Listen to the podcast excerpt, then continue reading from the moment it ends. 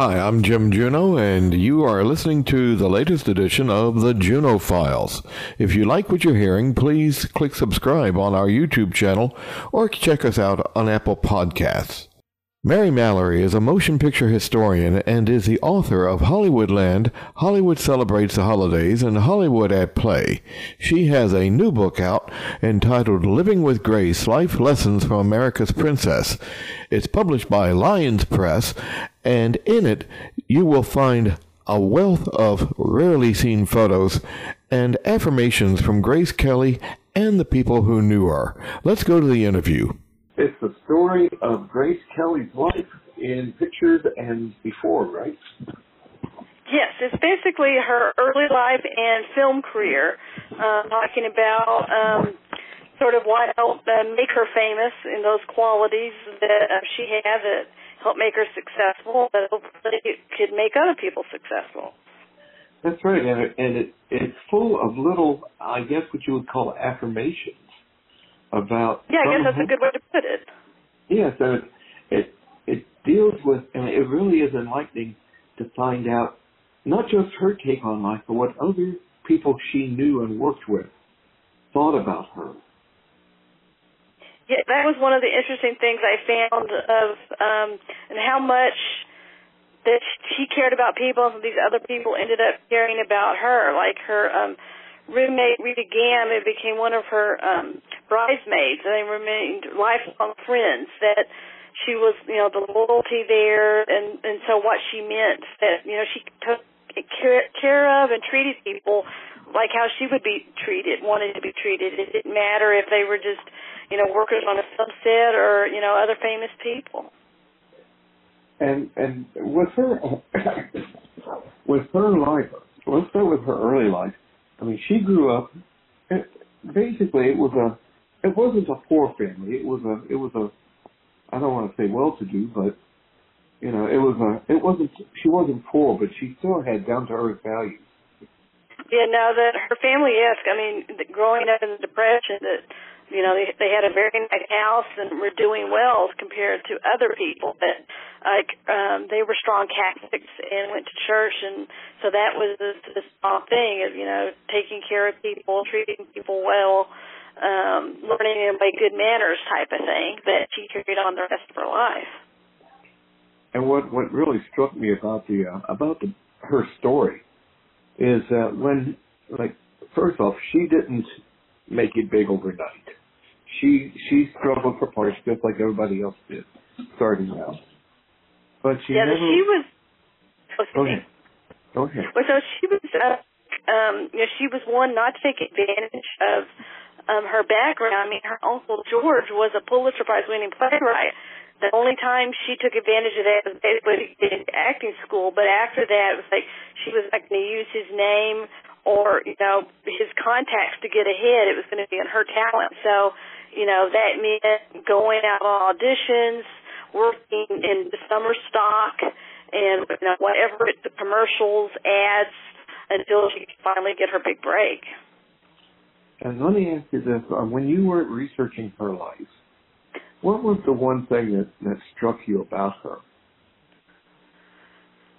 Um, I guess the one thing would be, is, um, as you mentioned about the sort of determination and drive of, you know, keeping doing that hard work, and if it takes years of doing it, of doing it until it works. I mean, she did ads um, and summer stock like for three or four years. She wanted to be a big star on Broadway, and actually got one big role on Broadway but she didn't keep trying. I mean, she kept working at it, and and the way her dictum was never say die. You keep working at it until it comes along, and that's something to be admired in, like especially today's short attention spans.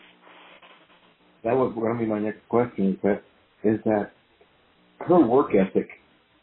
How do you think that would play today?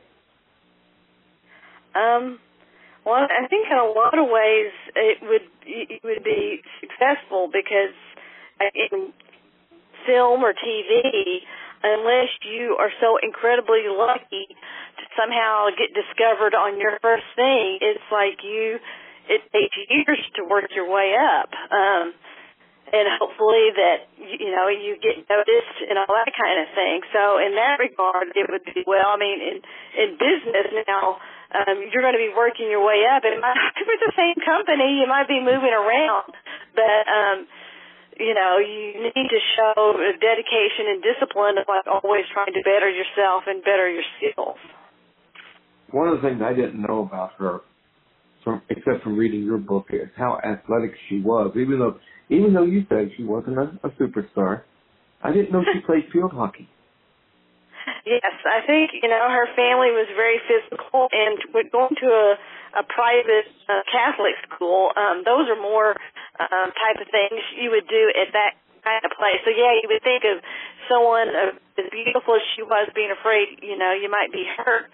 Um, I have a feeling maybe she didn't go all out, but she did, you know, play that kind of thing. So she could be, well, sort of like her career, you know, being driven and being competitive. So she was going to fight to do the best she could.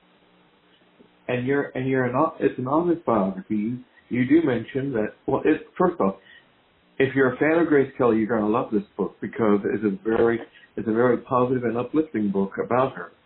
But you're honest. You you you say right off the bat she wasn't perfect, but she had a positive attitude about everything. Yes, I mean yes, she um you know, like all of us have our foibles, problems and um maybe sometimes things relationships or whatever, but she always had a positive attitude, worked to be her best and in her profession, her career, her life, how she treated people and um, she it's it is it is a positive thing. I was writing this more like young women uh, because I was writing this during this, all the Me Too thing was getting started and showing you know go after your dreams. Um, follow, don't follow someone else's dreams. Be what you be ambitious, intelligent. Um, be you. Don't you know set, uh, settle for second best and stand up for yourself. I mean, she stood up for herself and did not have to deal with any of that because she was strong enough to deal with that. But yes, it's a you know she's a good role model a woman. She worked. She didn't use her beauty or whatever to get ahead. It was her hard work that um, that made her a big success. My next question I was going to ask you: uh, Why why did you decide to to write this book? Okay, well, uh, my previous book that um, I did with Steve Sylvester and Donovan Brandt, Hollywood at Play, The Lives of the Stars Between Takes, um, it's the same publisher, Lyons Press. And so they approached me that we're starting to do a series of what they call lifestyle books and um, and asked if I would like to do one. And so um, I said yes, and thought Grace Kelly would be, you know, a good fit for me. I wanted to learn more about her, and, and actually, in a lot of ways, I'd like to sort of model myself after her. So. Ah.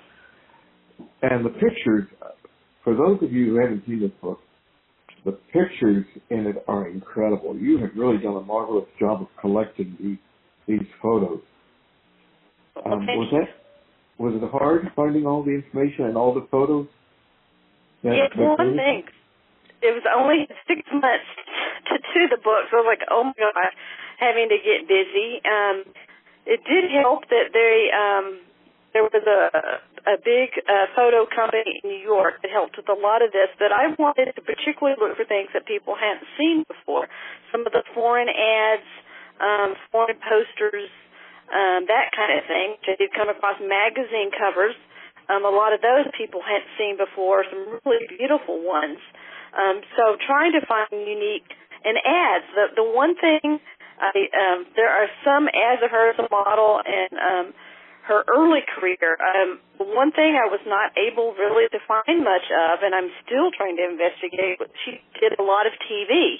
She did four times as many TV shows as she did movies but it's incredibly difficult to find any photos of TV shows, um, and then even to watch some of those. So that is the area of her career I'm really starting, still trying to research. Now that's something I really didn't realize is that she did so much TV. Um, hopefully, you know, hopefully as more things become available from the early days of TV, her appearances will will be found out, will be discovered. And I'm uh, hoping that too. I'm sorry. that's okay. It's okay. Um, so one of the rules I have here is that I will I will always let my guests talk because what they Oh, have is more important than what I'm saying. let me ask you this: uh, what what is next for you? Um, well, I'm trying to decide. I actually do have another book idea, um, uh, sort of a coffee table book idea. But actually, the one thing that will be coming out soonest, I'm doing, um, just turned into Hollywood Heritage. Um, I, my first book was actually for Hollywood Heritage. It was Hollywoodland on the neighborhood of Hollywood and the famous Hollywood sign. And so on behalf of Hollywood Heritage, I'm doing a book on the history of the museum, which is where Paramount actually began um, in 1913. So I've done that, and that will actually be the next book out. Um, also, Karie Bible and I are hoping maybe someday to do a sequel to our Hollywood Celebrates the Holidays book also. Really, that sounds really interesting. And and I believe this year, 2018, is the uh, 95th anniversary of the Hollywood the Hollywood Land sign. You are very correct. Yes. Um, and I've done the research to uh, actually come out of when it was built and first illuminated. Um, after um, doing a variety of research, discovered that it was built in November and December of 1923. And according to the newspapers, it was lit up for the very first time on December 9. Um, so we know exactly of you know when it sort of first came um, on the scene, as it were. Oh my God! And I remember, I can remember when it was restored. Um, when they uh, each, um, I remember like each letter had a had a sponsor. Yes, um, Hugh And- Hefner, the one who helped get that going. That's right. He had he sponsored the H in the Hollywood. Um, yes, he did. And I think Groucho Marx was one of the sponsors of one of the O's, if I'm not mistaken. But but I remember I remember that like from seeing it on TV that I thought that was a great bit of history that they preserved out there. So yeah, I mean, uh, yes, it had. It was just a temporary advertising sign, and um, had was not built out of the best. Um, uh, what would you call it? Um, uh, objects, um, because they never expected it to last very long. It settled in in the 70s, and Hugh Hefner decided that they finally made it out of steel and everything, so it should be around hopefully forever. Fantastic. When will that book be out? Or do, you Um, know, do you have a date yet? the the book for Hollywood Heritage, you know, uh, we're um, editing and we're going to self publish. So, um, you know, we can put it out at any time, hopefully by the end of the year. Living with Grace Life Lessons from America's Princess is published by Lyons Press. You can buy it at Amazon.com, BN.com, or wherever books are sold, and you can also find out more about it at LyonsPress.com. Stay with us next time on the Junot Files when we'll be talking with Alan K. Rode, who has a new book out called Michael Curtiz, A Life in Film. That's next time on the Junot Files.